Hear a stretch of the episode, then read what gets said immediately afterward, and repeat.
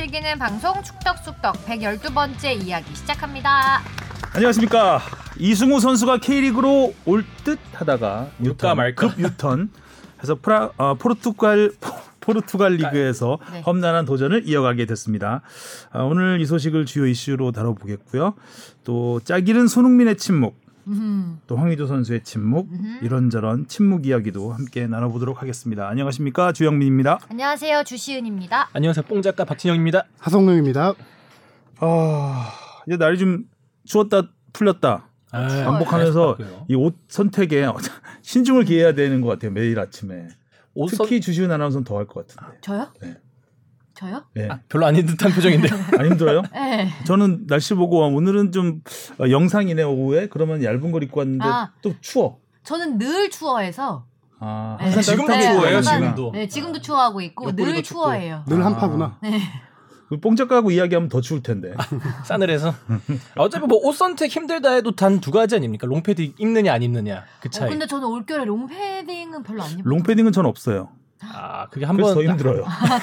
롱패딩 한 벌이면 끝나긴 하는데. 아, 아. 롱패딩은 좀 어, 나이 어린 젊은 친구들이 많이 입는 거 아닌가? 아 그러면 입으셔야 하는. 그런가요? 한창 때인가요? 아. 초반부터 음, 알겠습니다. 별 쓸데없는 얘기로 시작을 했습니다. 자 댓글부터 갈까요? 네, 사대문 수호씨님이요. 와 이번 회 정말 재밌네요. 김종혁 주심님 말씀 정말 재밌게 잘하시는 것 같아요. 올해 경기장에서 만나 뵈면 왠지 저 혼자 친밀감 느낄 것 같아요. 음, 정말 재밌었어요. 아 네. 진짜. 김종혁 주심님한테 김종혁 주시은님처럼 들렸습니다. 아 그래 김종혁 주심님. 저도 뭐 심판들과 교류도 있고 저 아는데 모르는 얘기들 나오니까 많이 재밌더라고요. 음. 특히 저는 어, 그 싫어하는 선수 김- 김민성 선수가 후반 조커로 투입되면 싫어한다는 얘기가 너무 재밌더라고요. 공감이 막 가는 거죠. 체력이 이제 소진될 즈음에서 나와서 갑자기 막 달리기 시작하면 어, 그라운드를 휘젓고 다니면 힘들죠. 뭐 빨리 달린다고 과속 티켓을 줄 수도 없고 네, 혼자 직관러님이요. 방송 후반부에 김종혁 심판이 수원 FC 대 경남 경기 PK에서 VAR과 의견이 만장일치했다던데 VAR은 의견 권한이 없는 단순 어시스트 개념 아닌가요? 방송 기다렸어요. 힝. 뭐 어시스트 개념 맞죠? VAR 자체가 video assistant referee거든요. 네. assistant란 말 자체 있고 VAR 심판이 결정을 내릴 수는 없고 의견을 주는 거고 최종 결정은 주심이 지는 거죠. 그렇습니다. 어시스트의 개념이 맞다고 봅니다. 이거 방송 기다렸어요. 힝은 이거 주시은님이 읽을 거 약간 예상하고 노리고 쓴 것 같아요. 약간. 워딩이 예. 그런가? 힝. 힝. 띠용띠님. 유럽 축구를 보면 흑인 선수는 많고 흑인 감독은 거의 없던데 이유가 뭘까요? 오랜만에 정말 어려운 질문 받아가지고요. 아 어렵. 예. 근데 잔디 질문 이후로 오랜만에 열심히 질문 공부했던 것 같은데 와. 내용이 조금 길어요. 그래서 그, 넘어가죠. 네, 공부만 하고 맨 후반부에 약간 별책 부록처럼 넣는 걸로.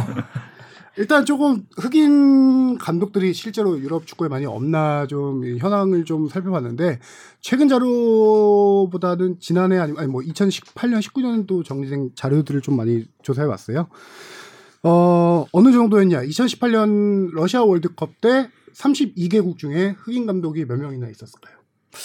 세 명이요. 아프리카 국가가 있으니까 한, 한 세네 분? 다섯 명. 그럼에도 딱 한 명이었습니다. 아, 세네갈의 세네갈의 알리우 시세 감독. 아 그분 되게 힙하신 분 그렇죠. 아니에요? 예. 막 레게 머리 막 하시고. 막. 2002년 한일 예. 월드컵에 선수로 출전했던 음. 아, 분이죠. 그 디우프? 예, 음. 아니, 알리우 알리우 디우프 시세였나? 하여튼 시세, 디우프 시세, 시세, 예. 맞아요. 음. 어떻게 한 명밖에 없지? 그리고 프랑스 격파할 때 골 넣은 걸로 제가 기억이 되는데 아, 아닐 한일 한일 월드컵 때 예, 한일 월드컵 때 아닐 수도 그때 있습니다. 프랑스가 광탈했었던 대회잖아요. 그렇죠. 개막전이었죠. 개막전에서 네. 맞습니다. 개막전.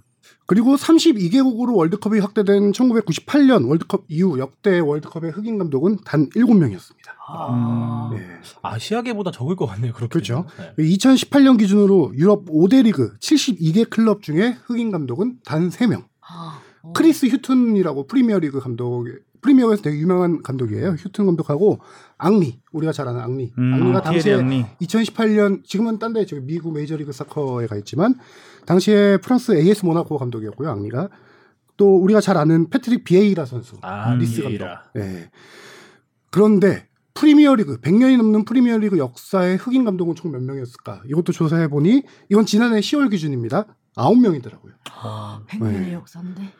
그렇죠. 이렇게 근데 프리미어리그 기준으로 1부 리그 기준으로 선수단이 한 500여 명이 되는데 그 중에서 흑인 선수 비율은 25%에서 30%가 돼요. 어 음, 음. 그런 하지만 현재 프리미어리그 올 시즌 기준으로 어 유일한 흑인 감독은 울버햄튼의 누누 감독이 유일합니다. 음. 음. 그래서 이런 조사도 있어요. 552명의 잉글랜드 축구 리그 코치 아마 이거는 1부 리그부터 4부 리그까지 한 것 같아요. 그 중에 19명, 3.4%밖에 안 되더라고요. 이 정도로 진짜 적다. 그렇죠. 영국 근데 이제 우리가 흑인이라고만 얘기를 하는데 여기서 조사된 자료들은 뱀이라고 해요. B A M E. 뱀이 뱀. 뭐냐면은 Black, Asian, 그 다음에 minority ethnic이라고 해서 약간 소- 아, 어, 그 소수민족. 흑인, 예, 흑인과 아시아인과 소수민족들을 다 합쳐서 그 인구가 영국 인구의 전체 14%라고 해요. 근데 프리미어 리그에서는 3.4%밖에 안 된다. 어떤 비율로 보면은 확실하게 이 질문 주신 대로 유럽 축구에는 흑인 선수는 많지만 감독은 감독은. 거의 없다. 난 통계만 봐도 그렇게 이유를 많아요. 물어봤는데 그렇죠. 제가 이 이유가 뭐예요, 이유가? 아, 근데 현황 바꿔서 들어보니까 좀 처음 들어보는 얘기라서. 네. 네. 이유가 뭘까? 이게 상당히 제가 이것 때문에 이제 오랫동안 자료 조사를 하고 고민했던 건데 막연하게 딱 떨어지는 정답은 없어요. 솔직히 말해서. 음. 그거는 뭐 축구뿐만 아니라 제 네. 생각에는 주요 분야에서 또 스포츠도 여러 좀 흑인 선수들이 적은 분야들이 있죠. 뭐 테니스라든가 뭐 골프라든가 이런 분야들에서 없는 것과 딱히 뭐 운동 능력이 떨어진다거나 뭐 운동 에 지식이 떨어진다거나 이래서는 아닐 거라고 봅니다. 아무래도 문화적인 측면 이런 것이 있지 않을까. 저도 막연하게 그러니까 인종차별적인 그 시각이 잠재적으로 남아 있기 때문이기도 음. 하겠고요. 저도 막연하게만 생각해 보면은 그 어. 뭐. 근데 막연하게 계속 생각하고 계세요. 막연하네요, 진짜. 앞날이. 아, 이거 네. 자, 우리의 앞날을 갑시다, 저희는. 아니, 아직 많이 남았습니다. 아, 막연해. 아, 계속 막연한데? 네, 결론을 저 확 제가 이것 때문에 흑인 감독이 많이 없다라고 말씀드릴 수 있는 결론은 솔직히 없는데 이와 관련된 논문, 책, 뭐 여러 기사들을 좀 종합해서 간단하게 좀 설명을 드리려고 간단할지 모르겠어요. 여러 가지를 종합해서 간단하게 그렇죠. 설명하려면 어렵다. 막연하네요. 역시 일단 막연합니다. 근데 이거에 대한 비판도 영국 그 일단 제가 프리미어리그 위주로 좀 조사를 했기 때문에 영국에서도 자체적으로 좀 이거 관련된 기사들도 꽤 있고 비판도 음. 많이 있어요. AP 통신 같은 경우는 축구 종주국이자 세계 최고 리그 중 하나인 프리미어리그가 인종차별하는데 가장 앞장서고 있다. 지금 뭐 Black 음. Lives Matter 이런 거 운동하고 하잖아요. 인종차별에 대해서 되게 또 강력한 참여 안. 하는 구단도 있고 그래요. 그쵸. 그렇죠. 그런 리그로 자부심을 내세우지만 흑인 감독이 그 당시에는 한 명도 없었나 봐요. 한 명도 없는 것은 비정상적인 일이다. 음. 모순이다라고 비판을 있었어요. 그래서 이거에 대한 연구를 좀 봤더니 2014년도에 논문이 하나 있더라고요.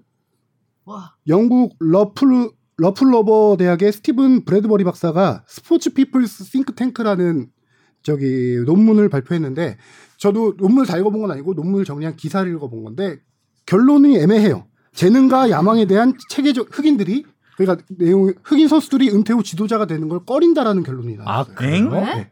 꺼린다고? 논문 애매- 결론이 그렇죠. 결론이라보다 좀 논문을 정리한 내용이 왜냐면은 아, 운치하고 논문이. 어떤 연구 조사 부담스러워한다가 맞을 것 같네요. 그렇죠. 그죠? 그래서- 흑인으로서 어, 백인들이 대부분인 음. 스포츠의 그 리더가 된다는 게 거? 부담스러워하겠죠. 꺼린다기보다는 음. 그렇죠. 이 논문을 그래서 한마디로 정리했던 영어 기사의 내용이 이걸 한국어로 해석해 보니까 재능과 야망에 대한 체계적인 거부라고 나와 있더라고요. 아. 그래서 이 논문은 뭐냐면은 이거를 뭐 어떤 시스템 이런 거 구조를 본 게 아니라 그 선수들에서 은퇴한 선수들을 몇십 명을 인터뷰를 해요. 인터뷰 내용에 대한 결론을 낸 건데 음. 그 인터뷰 내용의 한 가지를 설명해 주자면은 음, 자신이 감독이 되고자 이렇게 여러 번 구직 활동을 했는데 음, 총 43번이나 구직 활동을 했는데 이 중에서 내가 인터뷰 최종 인터뷰를 본 건 단 세 번뿐이다. 아, 라는 이런 이런 식으로 선수들의 인터뷰 그 피부 내용을 종합한 때문에 논문인 거죠. 예. 음. 탈락을 한 거라 이거죠. 예. 미리 인터뷰도 안 보고. 그래서 이유를 보자라고 하면은 약간 구조적인 문제를 보자면은 음. 이것도 다 논문이라든가 어, 아니면은 스포츠 경제학자 스테판 지만스키가 쓴 Soccernomics라는 책이 있어요. 그 이 두 가지 내용을 좀 종합해서 설명드리자면은 구조적인 문제를 보자라고 하면 구단주나 단장, 감독을 고용하는 고용주가 대부분 백인이라는 거예요. 음. 그렇죠. 예. 예. 그러다 보니까 흑- 헤게모니를 백인이 쥐고 있기 때문에 그렇죠. 그 백인 밑에서 흑인으로 지도자로 들어가서 다시 백인들을 어, leading한다는 지도를 해야 게 되는 굉장히 어렵죠. 어렵죠. 음. 그래서 백인들이 또 흑인 한승준 기자 오늘 감독을- 흰색 옷 입고 왔어요. 흑인 감독을 고용하는 걸 꺼리고 있다라는 거부. 내용이들인데 아까 말씀드린 Soccernomics 저자 스테판 지만스키 얘기하기로는 클럽은 흑인 선수들에 대한 차별은 하진 않는데요. 선수들 경기력도 음, 좋고 선수들은. 음. 그 이유가 흑인 선수들의 경기는 그라운드에서 든 TV 중계로든 선수들이 아니 일반 시청자들이나 팬들이 직접 다 지켜보고 판단을 할 수 있다는 거예요. 이 선수가 잘 뛰는지 못 뛰는지.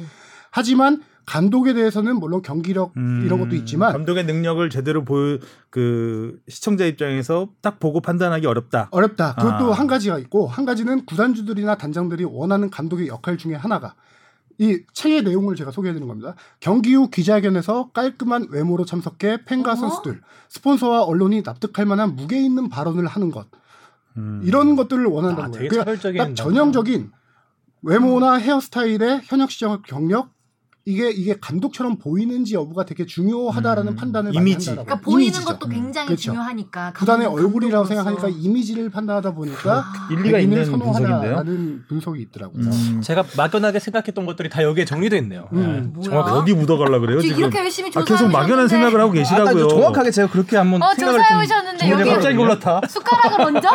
어떤 구조적인 문제는 여기 정도까지고 아니, 이제 한, 좋은 답변인 것 가, 같은데. 네. 한 가지는 더 이제 아까 말한 논문에서 흑인들이 감독이 되는 지도자가 되는 걸 꺼린다라는 조금 부연 설명을 해드리면은 흑인 이제 선수들 은퇴하고 나서 지도자가 되는 걸 약간 소극적으로 될 수밖에 없는 이유가 감독들이 흑인 감독들이 많이 없다 보니까 흑인 선배들이 그러니까 지도자 자격증을 따기 위해서 6, 7년 정도 이제 공부를 하고 지도자 자격증을 따는 과정 후에 너 기회가 없어. 이거 해봤자 뭐해? 다들 아. 이런 답변을 아. 하는 거예요. 유리천장을 완전히 그렇죠. 그 기정사실화 해버리는구나. 예. 깨려고 하지 않고. 그리고 실질적으로 2013년도에 한 해 동안 클럽 운영 관련된 전 세계에서 150회 워크숍이 열렸는데 거기에서 흑인 참가자들이 거의 없었다라는 조사 결과도 있고요. 어, 준비 많이 했는데요, 선생님 기자. 네, 아직 아직 멀었어요. 아, 할 만큼 다 했으니까 이제 가셔도 됩니다. 아, 이제 문제 제기만 하면 안 되죠. 해결 방안도 나가는 분은 저쪽이죠.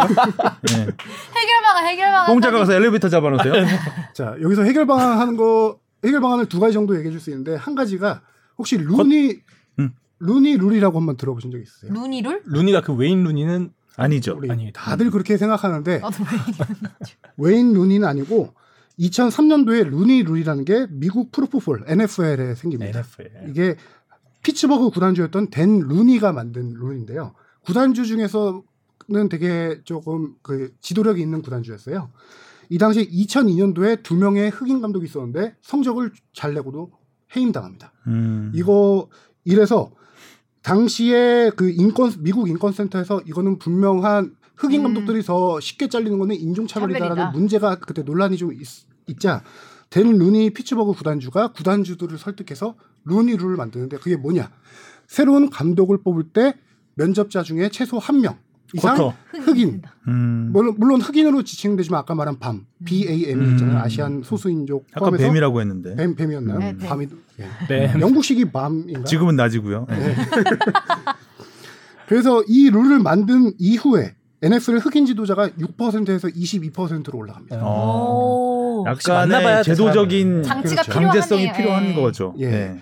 그래서 이런 잉글랜드 축구협회에도 이런 문제가 제기돼 왔었고 그래서 2019년도에 잉글랜드 축구협회 FA가 루니 룰은 아니지만 이름은 평등 action plan이라는 이름으로 이 비슷한 제도를 도입해요. 음. 그래서 잉글랜드가 남녀 연령별 톨터서 27, 8개 정도 대표팀이 있는데 대표팀에 무조건 이 BAME 음.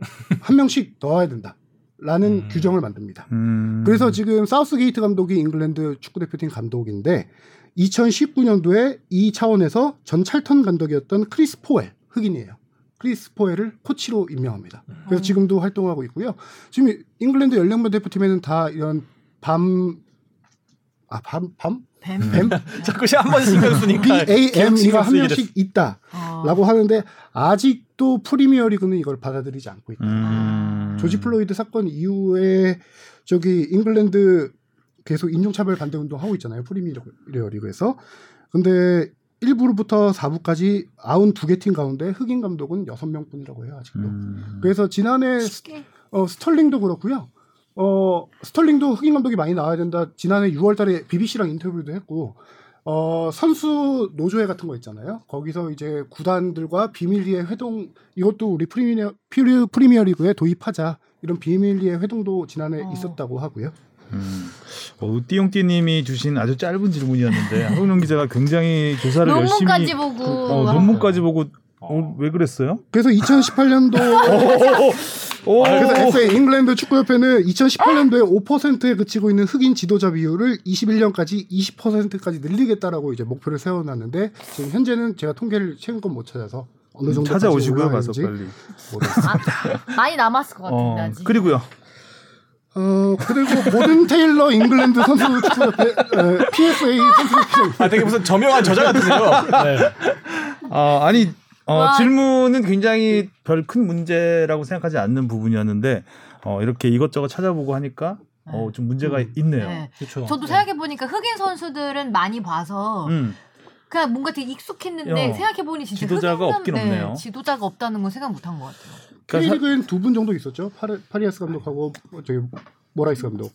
그렇죠. 음. 근데 뭐 근데 뭐 평등과 공평, 공정성을 어느 정도 레벨로 끌어올리기 위해서는 강제성이 필요한 필요하죠. 같아요. 어느 정도의 네. 강제성이.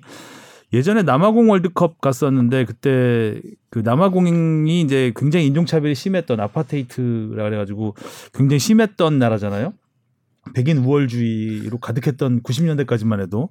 근데 만델라 정권 이후에 네. 에, 이제 많이 흑인들의 인권이 올라가긴 했는데 그런 차원이 이제 스포츠 분야까지 퍼져서 남아공이 럭비를 굉장히 잘해요. 럭비 근데 럭비는 백인 스포츠잖아요. 일반적으로. 그래서 흑인이 거의 없는데 그러니까 국가 대표에는 흑인을 반드시 넣어야. 예, 한 명인가 두 명. 어. 그리고 한 명은 반드시 선발에 출전해야 되고 어. 뭐 이런 규정을 넣어서 어 그나마 이제 흑인들이 그 럭비를 접하게 됐다. 뭐 이런 얘기도 들었었습니다. 음. 그렇군요. 저희들이 그러니까 저희들하고 뭐 직접 연관은 안 된 부분이라서 어 크게 생각하지 않았던 부분인데 음. 하성룡 기자가 작심한 듯이 네. 어 박수를 받고 있습니다. 네. 자. 자, 그러면 오랜만에 2주 만에 음. 라떼 한 잔 하시죠. 축덕다방에 주문하신 라떼 나왔습니다.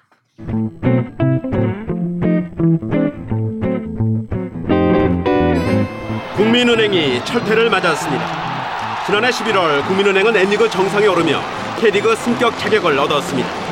하지만 국민은행은 구체한 이유를 내세워 약속을 헌시착처럼 버렸습니다. 현대 미포조선은 내년 K리그 진출을 포기하는 대신 승격을 1년 유예해 달라고 요청했습니다. 탁상 공론으로 신설된 K리그 승격제는 작년에 이어 올해도 파행의 굴레에서 벗어나지 못하고 있습니다. Thank you.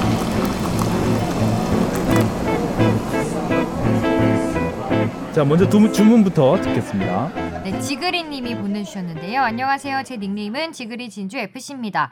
저는 성남 FC 팬입니다. 축덕 속덕은 오디오 클립으로 다시 듣는데요. 애들 등하원 시킬 때 차에서 주로 듣습니다.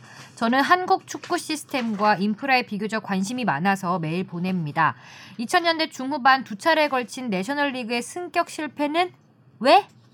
지금은 잘 정착된 승강제지만 2000년대에는 승강제 때문에 시끌벅적했었죠. 축구협회가 내셔널리그 우승팀에 K리그 승격을 한다는 승격 제도를 실시한다고 했었지만 고향 국민은행과 울산 현대미포조선이 2년에 걸쳐 차례로 승격 거부를 했었고 끝내 아무 구단도 승격을 하지 못했습니다. 그 당시에 왜 무리하게 승격 제도를 실시하게 되었고 파행을 겪게 되었는지 승격 거부를 했을 때 분위기는 어떠했는지 그리고 이후에 고향 국민은행과 울산 현대미포조선의 운명은 어떻게 됐는지 한번 정리해 주시면 감사하겠습니다. 음, 2006년, 7년 그때 이제 승격제를 강행을 했죠. 음. 음, 다소 무리한 강행이었기 때문에 결국 실패로 끝났는데 어, 1983년 출범 당시에도 승격제가 있었습니다. 음. 잠시 있었습니다. 이제 리그 활성화를 위한 건데 이제 팀도 별로 없고 하니까 실업팀에서 어, 프로로 전향을 시켜서 프로리그 팀을 좀 더 많이 만들자라는 취지에서 음. 했던 거죠. 그래서 실업리그 우승팀을 프로축구 슈퍼리그에 포함을 시켰습니다. 아, 1984년과 85년까지 에, 시행을 했었는데 84년에는 한일은행, 그다음에 85년에는 상무가 슈퍼리그에 참여를 했죠. 하지만 바로 다음 해부터 사라집니다. 오. 이유는 잘 모르겠습니다. 하여간 상무가 올라와서 그런지 음. 어, 군인 팀이어서 그런지 프로 같은 프로 팀은 아니잖아요 상무가 그런 의미도 있었던 것 같고 어, 이건 나중에 송기룡 실장님 오시면 물어보기로 하고요. 아 그리고 그 이후에 20년 이상 단일 리그가 진행이 됐습니다. 아 이렇게 쭉 이어오다가 2002년 월드컵을 거치면서 우리가 이제 선진 축구에 대한 많은 관심을 갖게 되죠. 그리고 선진 축구 시스템을 도입을 해야 된다는 목소리는 높아졌고 해서 아, 우리의 축구 발전을 위해서 유럽이나 남미처럼 승강제를 갖춰야 된다 우리도 이런 그 굉장히 많은 목소리가 나오기 시작하죠. 그러려면 어떻게 해야 되냐? 갑자기 이부 리그가 없는데 승강제를 할 수는 없는 거. 아니에요? 네. 승강제를 하려면 이부 리그를 만들어야 되잖아요. 그만큼 팀이 팀 많아야. 되는 거고. 네. 어 그래서 프로축구 연맹은 2005년부터 내셔널리그에서 우승팀 우승하는 팀을 이제 순차적으로 K리그에 편입을 시켜서 프로팀 수를 16개로 만든 다음에 어. 그다음에 요거를 예, 이거를 10개, 6개 이렇게 좀. 나눠서 1부, 2부로 나눈 다음에 우리도 승강제를 하자라는 음. 어, 안을 결정을 하게 됩니다. 그러니까 이제 프로리그의 승강제에 앞서서 실업팀을 프로로 만, 프로로 전향을 시키자는 얘기죠. 그래서 프로팀을 늘리자는 음. 어, 그래서 이제 승격제라는 과도기를 거치자라는 거에 합의를 하게 됩니다. 아, 이렇게 해서 2006년 우승팀 국민은행이 첫 번째 대상이 되죠. 그래서 K리그로 올라갈 자격을 갖췄는데 이게 반드시 올라가야 되는 것 어디 강요할 수가 없는 거예요. 왜냐하면 실업팀한테 프로팀이 되라고 하면 여러 가지가 변해야 되거든요. 일단 선수의 수준이 변해야 되고 그 다음에 프로에 들어오려면 돈을 내야 돼요. 가입비를 내야 됩니다. 그래서 프로 가입비가 10억 원. 거기다 그리고- 법인으로 또 해야 예. 되고요. 네.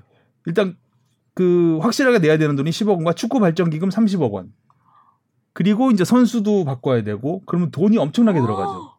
보통 당시 실업팀의 1년 예산이 한 1, 20억 정도였는데 한 방에 40억 원을 일단 내야 되고 어디서 구해와요? 그러니까요. 아무리 은행이라고 해도 네, 그니까요. 고객 돈을 갖다가 어 프로축구 발전 기금으로 어. 낸다는 거는 음그 굉장히 큰 부담이 있었던 거죠. 실업팀 입장에서는. 국민은행이 고심을 고심을 하다가 도저히 우리는.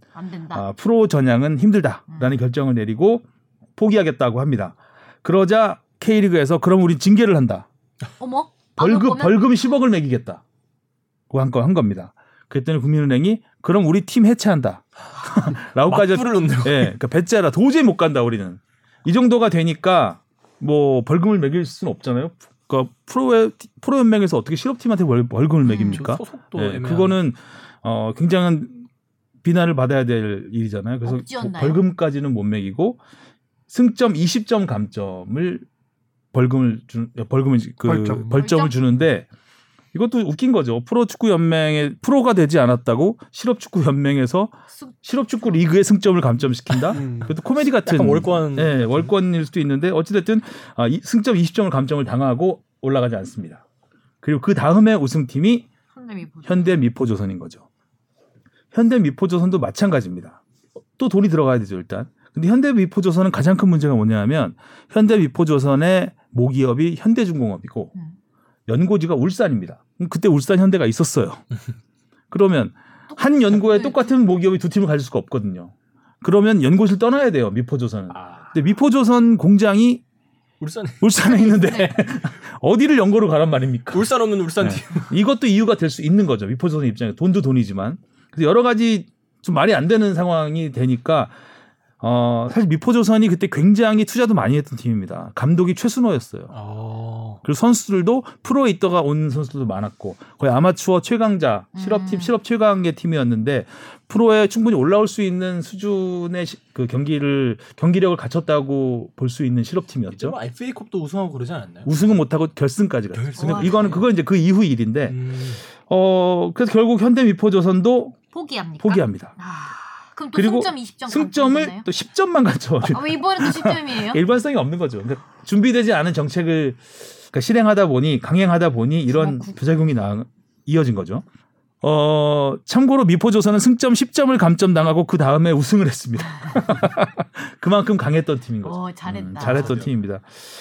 자 이렇게 해서 이 두 팀의 운명은 어떻게 됐냐고 물어보셨는데 음, 국민은행은 사실 축구와 굉장히 인연이 많은 실업팀이었죠. 프로 원년 멤버입니다.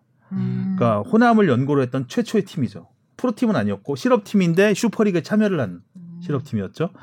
어, 국민은행 까치 라는 이름으로. 예. 좀 축구 원로드 원로들이 국민 많아요. 국민은행 출신 많아요. 네, 출신 예. 많죠.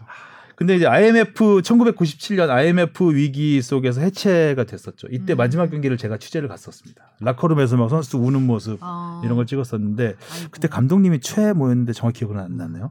그, 그 감독님이 그 이후로 이제 대한축구협회에서 조중현 전무 당시 전무 밑에서 같이 그 이- 임원을 했던 걸로 제가 기억이 됩니다. 그리고 2000년에 재창단이 됩니다. 3년 만에.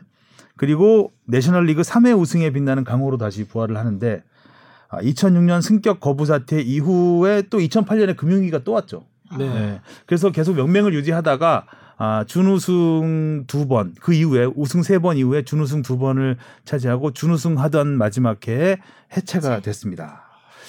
자, 미포조선은 내셔널리그 통산 최다인 7회 우승에 머문 팀이고요. 2007년 승격 거부 사태 이후에 다음 해에도 우승을 했다고 아까 말씀드렸죠. 그리고 2013년부터 이때 감독이 조민국 감독 시절인데 2013년부터 4회 연속 우승을 차지한 뒤에 4회 연속 우승 트로피를 들어 올리는 그 순간이 마지막이었습니다. 아. 그리고 해체가 되죠. 이때 강릉시청하고 챔피언 결정전에서 붙었었는데 어, 정말 그 마지막 경기는 눈물바다. 음. 강릉 원정 경기가 마지막 경기였는데 어, 그 눈물이 동해로 흘러 들어갔다는 얘기가 있어요. 아. 뻥이었고요. 네. 자, 여기까지 라떼였습니다. 국민은행 해체되고 나서 이건 뭐 여담입니다만 그 국민은행 당시 선수들이 이제 갈 데가 없어지니까 국민은행 직원으로 들어가게 됩니다. 네, 그렇죠. 실업팀은 그렇죠. 음, 실업팀은. 음. 그래서 지금 뭐 지점장 하시는 분도 있고 그럼요. 뭐 예전에는-. 지금도 이제 프로 배구지만 예전에 현대자동차 서비스였잖아요. 배구팀 이름이. 그 현대자동차 서비스에서 은퇴를 하면 현대자동차 대리점 네. 그 점장이 됩니다. 점장이 된 분도 꽤 있습니다. 그래서 판매 왕도 하신 분도 계시고요. 신기하다. 만학길 씨였나요? 제가 정확히 이름 예, 기억 안 맞- 나. 맞죠? 예. 뜻밖의 찾은 그런. 분도 계시고 많습니다.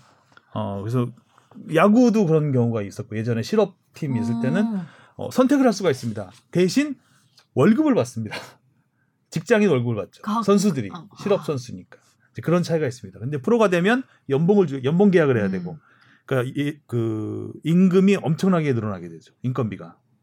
그런 의미에서 실업팀에서 프로로 전환하는 거는 그렇게 쉬운 일이 아니었다. 그래서 그 이후에 이제 뭐 시민구단 창단 유도하고 음. 여러 가지 이제 미- 물밑 작업을 하다가 아, 나중에 이제 1, 2부로 나뉘어서 하게 된 거죠.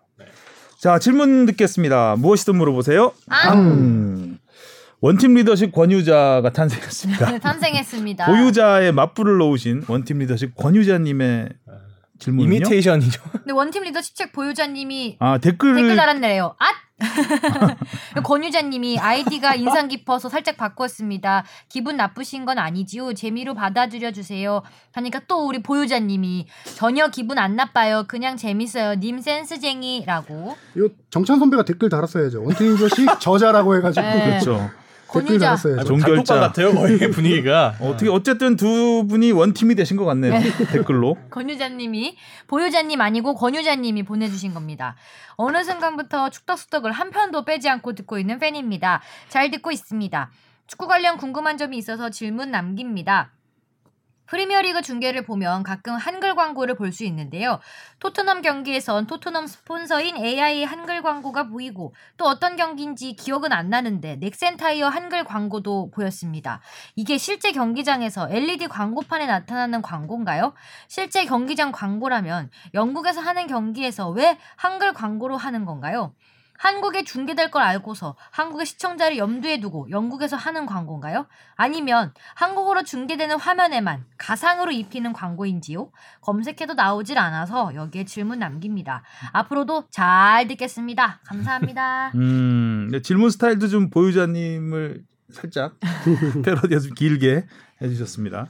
가상 CG 아니고요. 실질적으로 경기장에서 그 광고판에 흐르는 겁니다. 음, 예전에는 축구장에 A 보드라고 했죠. 아, 지금도 A 보드라고. 하는데 네. 알파벳 A자 모양으로 축구장 주변에 서 있어서 A 보드라고 하는데 예전에는 이렇게 LED가 아니라 그냥 하나 붙이고 간판이었죠, 붙여- 간판. 그죠. 간판이기 뭐- 때문에 경기는 똑같은 거였는데 지금은, 지금은. LED로 바뀌면서 이게 수치로 바뀌잖아요. 그러면서 이렇게 노출이 되는데 프리미어 리그에 들어가는 뭐 말씀하신 AIA나 넥센 이런 거는 그 그, 그 기업들이 서브 스폰 하거나 메인 스폰 하잖아요. 그럴 때 이제 스폰 계약에 돼 있거나 추가적인 비용을 지불해서 그렇게 광고를 내보내는 거고요. 한국어로 내보낸 이유는 당연히 한국 시청자를 겨냥한 광고고요. 그 다음에 우리 SBS 스포츠에서 보르도 중계할 때 지난번에 황의조 오. 선수가 두골 네. 넣을 때 SBS 문구가 지나간. 거 저도 봤어요. SBS 스포츠는 보르도 구단과 황의조 선수의 선전을 기원합니다라는 아, 딱이골 넣었을 때요? 딱 예, 골 넣었을 딱때골 아, 때 타이밍이 되게 환상적이네요. 정확한 워딩은 SBS 스포츠는 황의조의 황의조 선전을 기원할 기원한- 수밖에 없습니다. 수밖에 없습니다. 네, 황- 황의조 경기만 중계합니다. 예. 힘내라. 근데 이거 SBS. 스포츠 채널 쪽에 물어보니까 이거를 따로 돈을 내진 않아요. 돈을 내진 않고 약간 서비스 차원인데 음, 어. 그이그 대신 홈 경기 조건 당연히 홈 경기고요. 그다음에 밤 한 10시에서 12시 사이에 걸리는 프라임 타임 때 경기 중에 구단에서 가끔 그렇게 아. 이게 호- 아. 보너스식으로 보- 흘려주는 건데 문구는 우리가 정한다고 하다. 아, 문구는. 아, 그래요? 어. 문구는 우리가 힘내라 이렇게 하면 어. 그렇게 나가는 거예요? 네. 주시은 화이팅 이러고 되나 보죠? 누구야. 생일 축하해 이런 거 나오고 갑자기. 아, 음. 아 그러면 그때도 약간 프라임 타임 때였나 봐요. 아, 골 어, 넣었던 되게- 게 9시 경기였던 그때 되게 걸로. 보기 좋았던 예. 경기. 예, 네. 프라임 타임 때 경기였겠죠. 음, 신기하다. 저 막 요새 한글도 많이 보이고 막 중국어도 많이 보이고. 맞아요. 중국어, 예, 그렇죠. 중국이 뭐 워낙 스폰을 많이 하니까. 그러니까 이 축구 경기를 매개로 한 광고, 마케팅 방법 이 굉장히 마- 여러 가지가 있는데 입간판이 처음에 있어 입간판에서 LED로 넘어가기 전에 과도기적인 단계가 또 하나 있습니다. 이렇게 롤링 할 수 있게 돼가지고 네. 아. 안에서 이렇게 돌아가죠. 돌아갑니다. 광고 한 서너 개가 이렇게 아. 예, 해가지고 중간에 멈춰 있다가 착- 또 예. 근데 그건 이제 그 그야말로 누가 작동시키나요? 설마 누가 돌리겠습니까 옆에서 안에 사람 들어가 있나? 아 이렇게 옆으로 누워가지고 거. 아이고. 열심히. 어, 그건 아니고 이제 그거는 자동으로 하겠죠. 과도기인데. 아, 과도기니까. 어, 어. 그리고 이제 지금은 많이 보이지만 골대 옆에 입체로 보이게 만드는 아, 거죠. 맞아요, 누워 맞아요. 누워서 예, 입체로 보이는 입간판처럼 보이게 만드는. 그 공 나가서 선수들이 밟으면 깜짝깜짝 놀라요. 어, 이거 왜 뭐지 하면서. 올라가려고 하는 선수도 있죠 예. 거기에. 근데 그게 실제로 가서 보면 뭔지 잘 모릅니다. 어. 멀리서 봐야 돼요. 그렇죠. 그거는. 약간 멀리 위에서 봐야 예, 위에서. 위에서 아. 멀리서 봐야지 그게 제대로 글자도 똑바로 보이는데 가까이서 보면 굉장히 글자가 누워 있어서 잘안 예, 보이겠구나. 눕고 싶어지죠. 예. 음.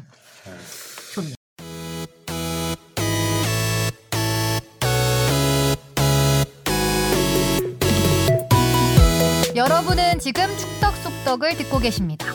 잊지 말고 하트 꾹. 자, 그 다음에 메인 이슈로 가보겠습니다. 네.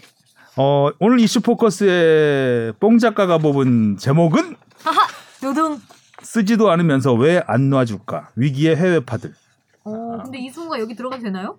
그러게요. 아, 이건 약간 예, 음, 눈치 없이. 별첨이죠. 음. 이제 뽕 작가는 이제 황희찬과 이강인이 네. 이제 이, 이- 이적에 실패하면 한 거를 중심으로 다뤘는데 아, 저는 역으로. 이승우 선수가 포르투갈에 간 어. 거를 메인으로 네. 뽑았습니다. 어, 쓰지도 않으니까 놔줬네요. 이렇게 제목을 바꿔야겠네요. 그러니까 네. 나주긴 안. 쓸 테니 어. 놔주긴 놔줬다. 음, 이승우 선수가 임 그 이적 시한 마감 거의 버저비터였습니다. 그쵸. 예. 사실상 뭐 정우 그 자정을 바로 앞두고 사인을 하고 제출을 했습니다. 이적 임대 그러니까 임대 후 이적이죠. 그렇죠. 음. 이번 시즌까지 임대하고 이제 완전 이적할 수 있는 옵션이 있는 거죠. 근데 팀이 조금 생소해서 많이 화제가 됐습니다. 그렇죠. 일단 포르투갈 포르투. 일부 리그긴 한데 포르투갈에 아, 갔던 한국 선수가 있었나요? 잘 많아요. 기억- 아 많았어요. 네. 어. 한 많았던 걸. 제, 제 기억으로는 이승우 선수가 한 다섯 번째 정도 될 것 같은데. 아, 석현준 선수. 석현준. 선수 있었고 예전에 지금 약간- 국가 대표를 했던 선수가 간 거는 있었을까요? 선수, 석현준 선수. 그 전에 갔지 아, 않았나요? 석현준 선수가 포르투에서 엄청 잘했었죠. 그쵸. 포르투에서 잘하면서 대표가 된 거군요. 대표 됐었고 그러니까 그렇죠. 국가대표 되기 전에 음. 갔죠. 이제 그러니까 빅리그를 가기에 앞서서 뭔가 커리어를 쌓는 그 자기의 발판, 존재를 네. 알리는 첫 번째 무대 정도로 많이 삼는 아 포르투갈. 예. 포르투갈 리그가 약간 음. 유망주들이 많이 그렇죠. 예. 배출되는 네 덜란드랑 같이 그렇죠. 유망주들이 그러니까 포르투갈 많이- 출신 유망주들이 많이 있잖아요. 그렇죠. 뭐 주앙 펠릭스도 있고 음. 네. 다 포르투갈에서 떴던 선수들. 음. 어 브루노 페르난데스 브루노 페르난데스도 아. 그랬고요. 심지어 호날두도 호날두도 포르투갈 그랬죠. 예, 네. 리스본 리스본이었을 거예요. 음, 거기서 무리뉴도 뛰다가 이제 그랬고. 맨유로 갔었고. 무리뉴는 감독이었지만 네. 아, 이것도 fact check해야겠다. 틀리면 또 사과해야 되니까. 아니 사과는 다음 주에 하시고요. 급하게 자, 급하게. 아직까지 팀 이름을 얘기 못했어요. 얘기하려고 하면 계속 끼어들어가지고. 포르티모넨스. 음, 포르티모넨스 어, 라는 팀인데 지금 팀. 18개 팀 중에 13위.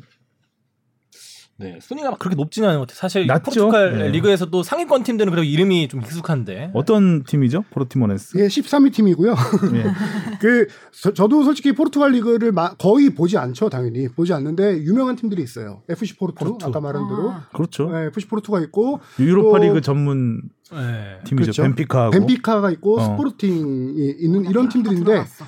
이 팀은 저도 많이 못 들어봤었는데 보니까 약간 친아시아적인 구단이더라고요. 일본 선수도 있고 그렇죠. 하더라고요. 아니 이승우 선수가 그런 그 팀을 찾아가는 건지 모르겠는데 신트 트라위던도 친아시아 어. 그룹이었어요. 아시아 팀이었어요. 왜냐하면 구단주가 일본인이었거든요.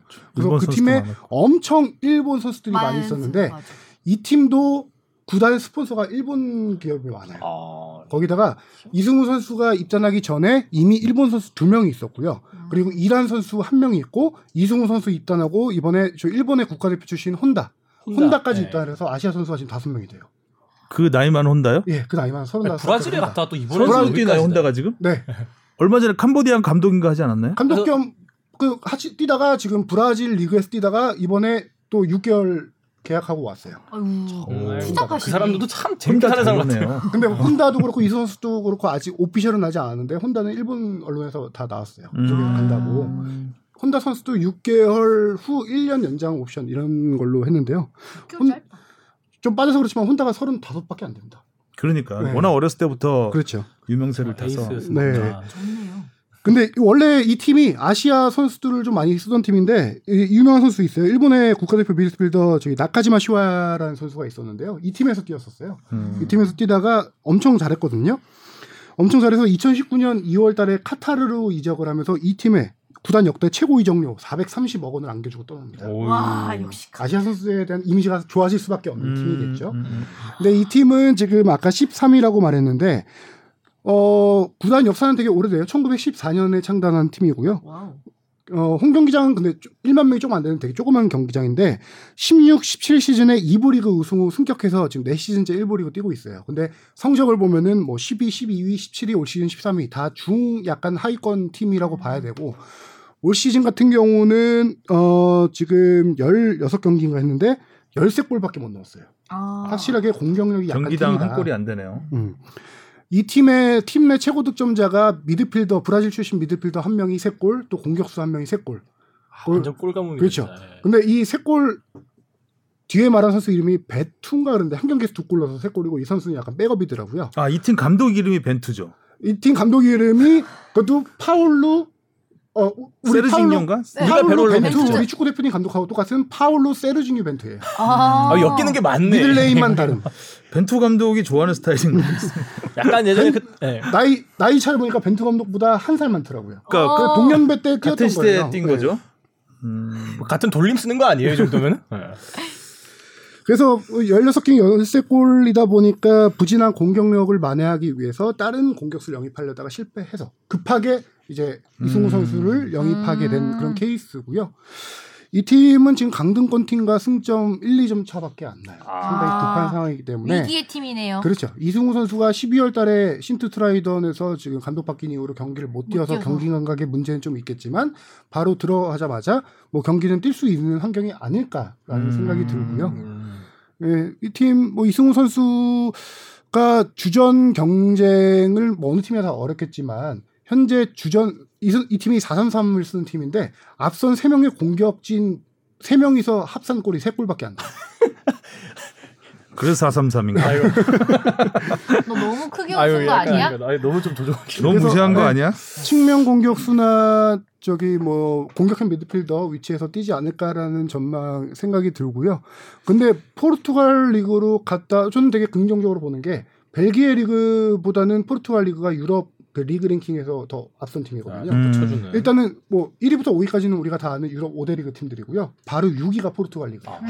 음. 벨기에가 아마 한 오, 9위 정도 네덜란드보다 될 거예요. 위에네요. 아. 음. 네, 네덜란드보다 위에요. 어... 유망주들이 많은 팀이고 사실 위에 팀만 보면 FC 포르투나 벤피카나 이런 팀만 보면 챔피언스리그나 유로파리그에서도 꽤 경쟁력이 그렇죠. 네. 유로파리그는 뭐 우승도 여러 번 했고요. 네. 뭐 음. 그렇게 쉽게 리그 자체 만만하게 팀인데. 볼수 있는 그러니까 상대가 리그. 수, 그 상위 팀들은 굉장히 수준이 높다고 볼 수 있죠. 근데 이승우 선수가 확실하게 이제 적응을 해야 되는 게 지금 두 시즌 동안 신트 트라이던에서 1년 6개월 동안 뛰면서 두 골밖에 못 넣었어요. 확실하게 자기 존재감을 연습 때부터 보여줘야 그렇죠. 기회가 바로 딱 경기에 바로 나서서 보여줘야 기회가. 주어지겠죠. 음. 사실 K리그 임대설이 있어서 네, 나름 뭐 있었습니다. 관심도 많이 있었고, 기사도 많이 나왔고요. 예, 기대도 컸는데 네. 결국 불발이 됐습니다. 그렇죠. K리그 실제 협상까지는 아니어도 K리그 팀들이 이제 관심을 보이고 이승우 선수도 어, K리그 복귀에 마음이 있었던 건 사실이에요. 근데 이제 어, two track으로 접근을 한 거예요. 유럽 에이전트가 또 따로 있고 한국 에이전트가 따로 있거든요. 음, 유럽에서. 알아보고 그렇죠. 한국에서 유럽 에이전시 그 큰 회사예요. 되게 큰 회사인데 거기는 이제 유럽 여러 팀들을 알아봤고 그 중에서 이제 뭐 스페인 2부 팀, 뭐 터키 팀 여러 팀들이 나왔던 거고 한국 그 2월 2일 날 이적 시장이 닫히니까 음, 음. 이적 시장이 닫힐 경우 대비해서 이제 K리그는 3월 말까지가 이적 시장입니다. 어. 등- 선- 이적 시장이 선수 등록 기간이에요. 등록 마감일인데 이적 시장이 닫혀도 K리그로 돌아올 수 있는 여력이 여유가 있는 거니까 그래서 K리그도 알아봤는데 실질적으로 처음에 저희 수원이 좀 알아봤었어요. 이승우 선수 고향이 수원이기도 하고 수원에 워낙 애정이 많은 선수니까 알아봤었는데 단 수원은 임대를 원했어요. 6개월 임대를. 음. 네. 옵션 그런 거 예. 없이. 임대를 원했었는데 어 여기서 이제 되게 복잡한 내용이 나옵니다. 5년 룰이라는 게 나오는데요. 음. 이거 아주 복잡하니까 제가 간단하게 설명을 드리면은 계속 복잡한 거 간단하게 설명하고 계신데 예 국내 아마추어 선수가 해외에 진출할 경우 어 국내로 복귀하는 경우에는 5년 이내에 돌아올 수 없다. 이런 규정이 있었어요. 이거는 어 국내 유스 팀들을 보호하기 위한 장치였습니다. 음. 국내 유스 팀들이 아. 돈을 투자해서 이 선수를 키웠는데 네. 그팀 프로 팀에 가지 않고 해외로 가는 경우 뭐 황희찬 선수도 그런 케이스 중에 했죠. 네. 포항에 있다 안 하고 바로 오스트리아 갔으니까. 근데 이게 약간 한마디로 이제 5년 이상 버틸 자격이 있으면 나가라는 음. 거겠죠. 근데 그 전에 조금- 들어오지 마라. 음, 음. 이게 너 선- 나가서 실패해도 다시 못 와. 어. 그러니까 이제 못 나가 못 나 그좀 부담스럽잖아요. 나가는 입장에서 그렇게 만들기 위해서 한 제도죠. 그래서 이 규정이 좀 완화됩니다. 워낙 선수들의 발목을 잡는 규정이다. local rule이 좀 악습이다, 악법이다라는 얘기가 있어서 완화된 게 어, 어떤 시기별로 나눠서 이 시기에 해외에 진출한 선수는 5년 이내 국내 복귀 시 신인, 신인 선수의 자격을 주어준다. 그러니까 신인 선수가 최고 받을 수 있는 연봉을, 받아야 되고 되는구나. 단- 신인 연봉을 받아야 그렇죠. 그 신인 연봉이 최고가 3,600만 원이에요. 아 세전이요? 세전이나 세우나 별 차이 없을 것 같아요. 그리고 여기서 이제 중요한 시- 조건이 하나 있는데 5년 이내 복귀할 경우 신인 선수의 자격뿐만 아니라 임대 복귀는 안 된다. 완전 음. 이적이 완전. 이적이 된다. 아, 아, 근데 이승우 선수를 수원에서는 임대를 원했던 건데 여기서 또 이제 해석이 달라지는 기간 게이 시작점 5년 시작점이 언제냐가 성인 계약을 맺은 시점이에요. 근데 바르셀로나 유스팀에 있을 때는 당연히 아니고요. 음. 이승우 선수가 바르셀로나 2군 리그에 뛸 때가 있었는데 그 시점 이 근데 바르셀로나 2군은 성인 계약을 한 선수가 뛸 수도 있고 유스팀에서 올라가서 성인 계약을 안 하고 뛸 수도 있어요. 그래서 어, 이승우 복잡하다. 선수가 언제 바르셀로나와 성인 계약을 했냐 했는지. 안 했냐 이게 관건인데 지금 5년이 되려면 2016년 2월이요 2월 이전에 성인 계약을 했어야 돼요. 근데 그거 아직 안 밝혀졌어요. 아 그래서 확실하게 밝혀진 거는 헬라스 베로나 이탈리아 리그로 이적할 때는 는 성인 성인 계약. 계약을 했으니까 확실하게. 그러니까 이승우 선수가 바르셀로나 youth에 있다가 B 2군 B 팀에서 음, 뛸때 네. 했느냐 안 2군 했느냐? 계약을 하고 뛰었느냐, 야, 성인 안 계약을. 했냐 성인 아. 계약을 하고 뛰었느냐, 아니면 유소 유소년 상태에서. 잠깐 뛴 거냐. 했느냐. 그래서 성인 계약을 했으면 지금 5년이 지났기 때문에 상관- F, 어, 음. 임대든 뭐든 FA로 자유롭게 영입을 할 수 있는 상황인데 그게 아니고 2017년 8월에 베로나 입단할 때가 성인 계약으로 치면은 5년이 안 됐기 안 때문에. 임대가 안 되는 거예요. 음. 그런 여러 가지 조건들이 있어서 수원은 포기를 포기. 하고 이제 전북이 조건. 관심을 보였어요. 그 전에 울산도 관심이 있었어요. 홍명보 감독이 부임하고 이승우 선수 관심 갖다가 뭐 여러 팀 여건상 뭐 김인성 선수도 잔류하게 되고 뭐 이런 윙어들이 음, 필요 없게 되면서 어 울산은 음. 발을 뺐고 전북. 전북 에서는 완전 영입 이제 임대는 조금 힘들어지니까 완전 영입을 노렸는데 이적료가 한 100만 달러 정도 돼요. 이정료. 신트 거기다가- 트라이던에다 줘야 될 돈이 그렇죠. 신트 트라위던하고 계약이 1년 6개월 남았으니까 이적료 근데 이적료를 뭐 오케이 하더라도 연봉 협상 과정에서도 어 이승우. 선수가 한 10억 정도 받는 선수니까 약간 그 조율하는 과정에서 이제 극적으로 포르투갈 리그에서 러브콜이 오면서 그쪽으로 가게 된 거죠. 되게 많이 받는. 그런데 전북에서 그러니까 완전 이적으로 데려온다고 해도 그 1군 그러니까 성인 계약 시점이 바르셀로나에서 하지 않았다라고 한다면은 5년이 못 채운 거 못 채운 게 되잖아요. 그럼 못 그럼- 오는 거예요? 아니죠, 올수 계약이 있는데 안올수 돼. 있는데 신인 3,600만 원을 원? 바꿔야 된다. 10억을 받는데 네. 근데 저는 아마 그게 걸리지 않았을까 싶어요. 그러니까 바르셀로나 B에서 2군 리그 뛸 때 아마 계약 성인 계약 안 한 거 안 하지 않았을까. 근데 3,600만 원을 설명드리자면은 이게 기본급이 3,600만 원이잖아요. 옵션 계약을 하면 몇 억까지도 올라갈 수 그렇죠. 있습니다. 옵션을 갖다 많이 아. 붙이면 되는데 옵션 계약을 하면은 음, 그런 거에 대한 너무 많이 갖다 붙여야 되겠는데요? 그렇죠. 예. 네. 안 보이죠? 저 연봉은. 뭐 옵션 계약을 엄청나게 하면은 몇 억까지 맞춰줄 수 있는데 음. 전북하고는 구체적으로 이렇게 협상이 진행 되려면은 유럽 이적 시장이 닫힌 이후에 진행될 예정이었지만 유럽 딱 이적 시장에서. 딱 마감이 돼가면서 포르투갈하고 어떤 손이 맞은 거죠. 네. 음. 그러니까 타이밍. K리그 복귀할 생각도 있었던 건 사실이다. 여기까지 아, 음. 그럼 기대 타이밍. 많이 했는데 개인적으로. 음. 그러니까 뭐 그런 5년 룰 이런 것도 여러 가지 복잡한 게 얽히면서 네. 점점점 가능성은 낮아졌던 상황이었죠. 음. 어. 그래서 그 바르셀로나와 성인 계약을 했다 안 했다고는 알진 못하지만 팀들은 계약을 진행하려고 했으면 이 부분은 분명히 체크했을 거고. 그렇죠. 네, 그, 음. 알고 있겠죠. 아, 참고로 뭐 옵션이 연봉보다 많은 경우도 굉장히 많아요. 굉장히는 아니지만 꽤 있습니다. 오- 예를 들어서 오늘 프로야구 LG FA 차우찬 선수 계약했는데 네. 연봉이 3억인데 옵션이 7억입니다. 음. 그러니까 약간 부상 경력이 있거나 이러면 혹시 다치면 안 되니까 다 옵션으로 거는 거죠. 몇 경기 출장 해야 되고 뭐 몇 승 이런 걸 다 옵션으로 걸어버리면 아, 연봉 답답하다. 연봉은 좀 짜게 주고 어, 옵션을 크게 걸어서 성공하면 뭐 가져가라. 윈윈인 거죠. 아. 네, 뭐 그런 식의 계약도 있긴 합니다. 이승우 선수도 3,600만 원 받는다고 하더라도 그렇죠. 출전 수당, 승리 수당, 골 수당 그런 뭐걸 이런 거뭐 하면 막 한- 5, 6억까지 갈 수도 있어요. 그렇죠. 네. 하여튼 이승우 선수 참 험난한 음. 상황이에요. 그죠? 지금 뭐 벌써 유럽에서 네 번째 팀인데 저 아까 베로나 갔다고 했을 때가 벌써 한 3, 4년 전이 돼서 아, 음. 어 벌써 이게 그러네. 네, 이게 우리가 알고 있었던. 그 뭐 어린 모습의 이승우는 훨씬 지난 지 오래됐다라는 느낌이 팍 받았어요. 네. 음. 이제는 어느 정도 딱 올라와서 증명해야 될 시기가 맞는 것 같은데. 그럼 앞으로 한 1, 2년? 1, 2년 안에 보여줘야죠. 1, 2년 그렇죠. 안에 좀 더 큰 리그로 가지 못하면 쉽지 않다. 네, 사실 또 이게 네. 또 바로 어느 몇 년만 지나면 월드컵이 코앞에 있어서 그때 또 국가대표로서 승선할 수 있을지도 그게 아마 목표가 되고. 되겠죠. 네. 카타르 월드컵이 이제 이제 1차 목표가 될 것 같은데 그때 뭐 뭔가 그때까지 뭘 보여주지 못하면. 어, 당장 올해 올림픽도 출전 의지를 보이고 있어요. 이승우 음. 선수는요. 뭐. 확실히 좀 희망적으로 보인 거는 이번에 투트랙으로 그 신드트라이던을 벗어나려고 했던 그 노력이 보이면 그 흔적이 보이면서 아 확실히 뭔가를 해야 되겠다는 이승우 선수도 이 의지를 확실하게 의지보다는 있지 이제. 절박한 거죠. 네. 여기서 더 있었다가는 아무것도 안 경기를, 되겠다. 네, 어. 아예 안- 못 뛰는데. 아, 잘 풀렸으면 좋겠습니다 정말. 그리고 쓰지도 않으면서 왜 안 놔주는 황희찬이가. 황희찬 선수는 라이프지에 그대로 남게 됐고 네. 이강인 선수도 역시 발렌시아에 남게 됐습니다. 두 선수 다 참 안타깝죠. 예. 황희찬 선수는 웨스트햄에 거의 뭐 갈 것처럼 음. 기사 되게 구체적으로 많이, 많이 났었는데? 네, 나왔잖아요. 많이 나왔어요. 뭐- 금물살 막 탔잖아요. 응. 어. 뜻밖의 암초인가? 예상된 암초. 예상된 암초. 외국 언론 나왔던 거는 저기 모예스 감독의 웨스트햄 모예스 감독의 최종 결정만 남았다라는 보도까지 나왔었는데 음. 최종 결정은 모예스 감독이 아닌 저기 라이프치히 네, 감독이 감독이. 됐다. 그러네요. 그래서 얘기했다. 나겔스만 그러니까 사실 이제 선수 이적은 그때도 말씀드렸지만 가야 가는 거예요. 네. 아, 솔직히 황희찬 선수 측을 제가 취재해 봤었는데 그 당시 이제 웨스트햄 보도 나오기 전이었어요. 그때 이제 마인츠 얘기가 많이 나올 때였는데 음, 음.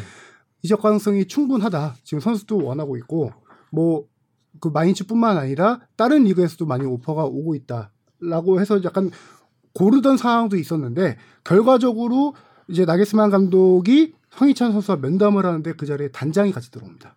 음. 단장이 같이 들어와서 이제 보도 나온 내용이니까 단장이라든가 감독이 이 앞으로의 활용 계획이라든가 너의 중요성 이런 걸 설명하면서 황희찬 선수 그때 마음을 돌렸다라고 해요. 잔류하겠다. 제가 들은 얘기로는 어, 황희찬 선수가 지금 실력이 없어서 경기에 못 나서는 게 아니라 부상이 있었고 코로나 확진이. 있었고 후유증이 있었고 그다음에 이적 초반에 적응 약간 시- 어려움이 있었고 이런 것 때문에 경기에 출전하지 못하는 것이지 네가 능력이 없어서 출전하는 게 아니 못한 게 맞아요. 아니다. 그러니까 이승우 선수하고는 상황이 다르죠. 그렇죠. 그렇게 절박한 상황은 아니었 다고 볼 수 있는 게 나길스만 감독이 그래도 후반에라도 조금씩이라도 계속 뛰게 만들었거든요. 물론 황희찬 선수가 보여주지 못했고 보여줄 시간도 많지 않았지만 네, 좋긴 했죠. 아, 다음 시즌 정도 아니면 뭐 이번 이번 시즌에라도 어, 다시 뭐 예전의 모습을 충분히 보여줄 수 있는 기회는 주어질 수 있다. 아, 잡아야 되겠죠. 그리고 다른 선수들이 좀 잘하기도 잘하더라고요. 잘하죠. 워낙 좋은 팀이니까. 네. 이 선수가 못해서가 아니라 잘하는 선수들이 있으니까 지금 음. 출전 기회를 못 잡는 거고 또 지금 2월 달에 이제 챔피언스 리그 토너먼트가 시작됩니다. 거기에 네. 포칼 컵 대회도 있고 음. 리그도 있고 이러면 기회가- 로테이션을 확실하게 돌릴 거거든요. 음. 그럼 앞으로 챔피언스 리그가 지금 한 2개월 정도 쉬었잖아요. 음. 그러면 기회를 좀 더 잡지 않을까 어, 그런 음. 전망이고요. 그러니까 황희찬의 전망을 좋게 보고 있는 거예요. 그러니까 음. 그렇죠. 이 라이프치히라는 팀 스타일도 어느 정도 선수 클 수 있는 선수를 확 키워서 비싸게 파는 스타일이기 때문에 그렇죠. 예.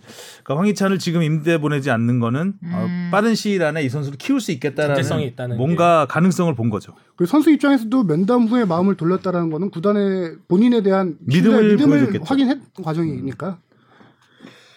그렇습니다. 이강인 선수는 좀 답답한 부분이 있습니다. 그렇죠. 근데 이강인 선수는 솔직히 이번 겨울 이적 시장에서 이적할 거 이적할 가능성이 저는 낮았다고 본게 음. 겨울 이적 시장의 특징은 즉시 전력감 선수를 쓰는 거예요.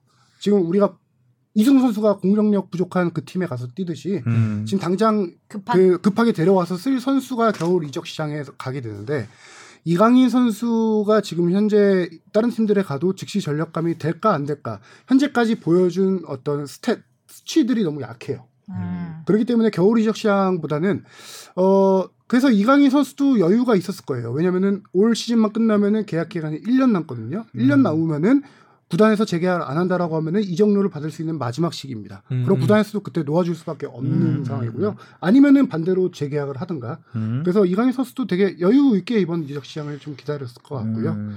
문제는 또 한 가지는 지금 코로나로 이적 시장이 활발하지가 않아요. 음. 그래서 이번에 거액을 주고 데려간 선수들이 거의 없을 정도로 이적 시장의 이번 유럽 그렇죠. 이적 시장의 트렌드는 임대예요. 굵직한 그런 이적이 없었던 것 같아요. 그렇죠. 발렌시아 입장에서 이 선수를 임대로 보낼 필요는 없죠. 음, 음. 어쨌든 뭐 이승우 선수는 아직도 앞날이 창창한 유망주기 때문에 네. 계속 기대를 갖고 지켜보면 될 것 같습니다. 자 이번에는 뽕 작가가 어떻게 제목을 뽑았을까요? 네. 함께 침묵한 1992년생 듀오 손흥민 황의조 아, 무난하게 아주. 상투적이네요. 아, 네. 깔끔하죠. 음. 자 손흥민 선수가 짝을 잃었습니다. 아 크죠. 아, No Kane, Big Pain이라고 제목을 달았던데 네. 케인이 없어서도 그렇지만 손흥민 선수 자체도 지쳐 있는 모습, 음. 조금 힘이 떨어진 모습이었습니다. 표정 보셨죠? 그러니까요. 전반에 베일에게 패스를 찔러줄 때 웃던데요? 본인도 실수가 있었지만 어. 베일이 그 공도 진짜 약간 하늘 보면서 웃는 모습. 음. 거기다가 후반에 현타 왔어, 현타. 어, 맞아. 딱그 말이에요. 현타 현타 온 왔어. 거죠. 네.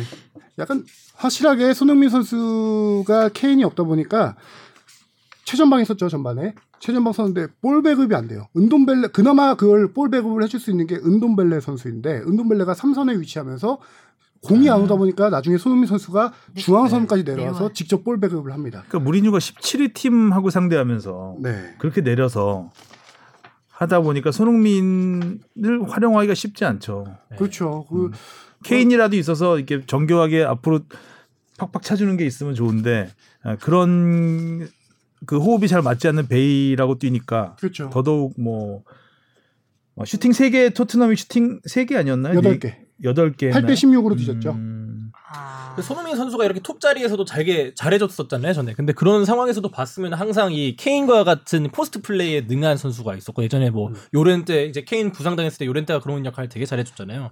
이번 경기에서도 결국 이 아, 손흥민 선수가 톱 자리에 갔을 때 아, 그런 지켜주면서 볼 어느 정도의 이게 어, 호흡을 맞춰줄 수 있는 선수가 없다는 게 참 아쉽고. 그래서 볼 게 후반에 비니시우스가 투입되면서 손흥민 선수가 왼쪽으로 빠지게 됩니다. 근데 네. 이제 비니시우스가 장신 공격수예요. 그쵸. 발기수도 괜찮은 선수인데 이 선수가 오면서 경기력이 조금 그나마 나아졌어요. 토트넘이. 근데 이 선수 예전에 잠깐 뽕 작가가 얘기했던 요렌테 같은 역할을 해주면은 새롭게 거의 케인이 없는 공백을 메울 수 있는 방법이 아닐까라는 생각도 저도 하는데 비니시우스가 헤딩으로 떨궈주고 아니면 몸으로 비벼주면서 앞에서 음. 비- 손흥민에게 공간 창출해주고 근데 비니시 당연히 저는 비니시우스를 원톱으로 냈을 줄 알았거든요. 저도 예, 선발은 손흥민에다가 케인을 오른쪽에 놓고 무리뉴 감독의 생각이 뭐 자- 당연히 저보다 저보다 몇십 배 축구는 위지만 비니시우스를 후반에 그렇게 체크를 해서 경기력이 조금 더 나아졌다 판단한다면 앞으로 경기 좀 어떻게 나올까 네. 그런 생각이 들고요. 베일이 너무 못하더라고요. 이게 여러 가지가 참 겹친 건데 네. 이제 평소에 그래도 그 좀 더 많이 썼던 베일이나 베르베인이 이때까지 못 터져줬다는 것, 예, 공격에서 이제 뭔가를 성과를 못 냈다는 것과 함께 왜 비니시우스는 그래도 이제 뭐 그런 뭐 유로파 리그라든지 FA컵 나갔을 때 골을 착실히 잘 넣어줬었거든요. 결과물을 만들어내고 왜 그런 선수들을 일찌감치 이렇게 선발로 안- 안 내세, 어, 내보냈냐? 내세우지 않았나 아, 좀 그런 아쉬움이 있었습니다. 그리고 무리뉴 감독이 지금 선수 그 안, 분위기 안 좋은 팀에서 항상 나오는 얘기인데요. 불화설인가요? 팀 분위기가 안 좋은 것 같아요.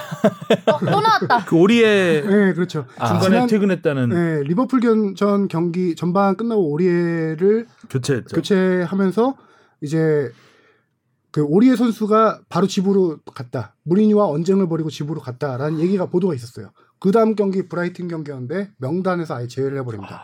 오리에 선수를. 그리고 이거에 대한 질문이 기자회견에 나왔을 때 거의 전략적인 선택이었을 뿐 하고 불화에 대해서는 아예 노코멘트를 했어요. 말을 하지 않았어요. 아 피하는 거네. 그렇죠. 이적 시장도 문이 닫혔는데 계속해서 오리에랑 무리뉴로 감독이랑 눈이 마주치면은 그래서 지금 토트넘에는 낙동갈 낙동 어, 선배님 낙동강. 제일 웃겼어요. 어, 낙동강. 나 말갈 족 듣는 줄 알아. 오리앙. 오리알 오리앙. 아. 어, 선배 우리 제일. 낙동갈 오리암. 오리알 알 생각하다가 낙동갈이 나는데 낙동강 아, 낙동강 좋습니다. 오리 알인 게 왜냐면은 오리에와 알리 합치면 오리알이 되잖아요. 네. 음. 두 명을 지금 아 억지네요. 억지로 갖다 붙인 건데 네. 그렇게, 안- 그렇게 안 해도 웃겼어 입이 낙동강에서 낙동강에서 이 게임은 끝났어. 오늘 제목 낙동갈 낙동갈 선수들로 한번 해볼까요? 예. 아, 그리고 이 거뭐 넘어가기 전에 이거 하나만 얘기하면은 그 영국 언론에서 그런 케인이 없다 보니까 더선이 쓰긴 했는데 케인 이펙트라고 제목을 뽑아서 자료를 냈어요. 네. 케인이 뛴 215경기에서 121승 47무 47패. 승률이 56.3%. 케인이 뛴 경기 407골 넣어서 경기당 득점이 1.9골입니다. 이거는 뭐 수승민 선수 합류한 이후 전 이전부터 음. 다 그. 케인이 입단한 이유 그렇죠. 이유겠죠? 네, 토트넘에서 네. 뛴 경기. 근데 케인이 결정한 경기 많이 결정도 안 했어요. 32경기밖에 결정을 안 어, 했더라고요. 진짜 조금밖에 안 어, 했네. 그 정도면 많이 많이 다쳤던 것 같은데. 최근에 14승 8무 10패. 승률이 43%. 네, 음. 56%에서 43%로 평범한 팀으로 좀 전락을 하게 되는 거죠. 경기당 득점도 1.9골에서 1.3골로 내려갑니다. 너 낙동갈 때문에 웃고 있지. 지금 내 발음이 조금 안 좋을 때마다 지금 웃는 것 같더라고요. 계속 혼자 말 시켜야지. 아 자꾸 이렇게 뭔가 eye contact 이루어지길래 뭔가 했더니 알 contact? eye contact eye contact.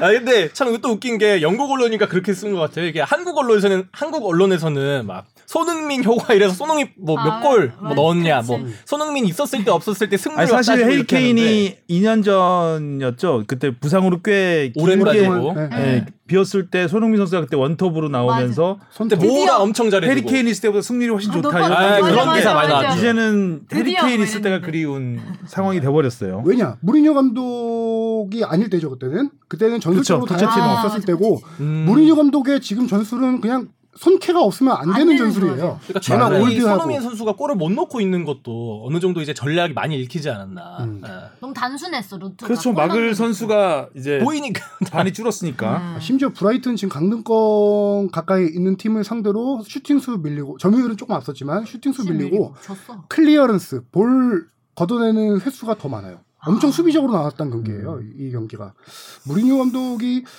old한 전술을 계속 유지하는 한 이 지금 팀이 챔피언스 리그 나갈 4위권 이상으로 올라갈 수 있을까? 이런 좀 진짜 중요한 의문부호가 달리는데 토트넘 팬 사이트에서 무리뉴를 바꾸자 경질하자라는 얘기까지 지금 나오고 있다라고 해요.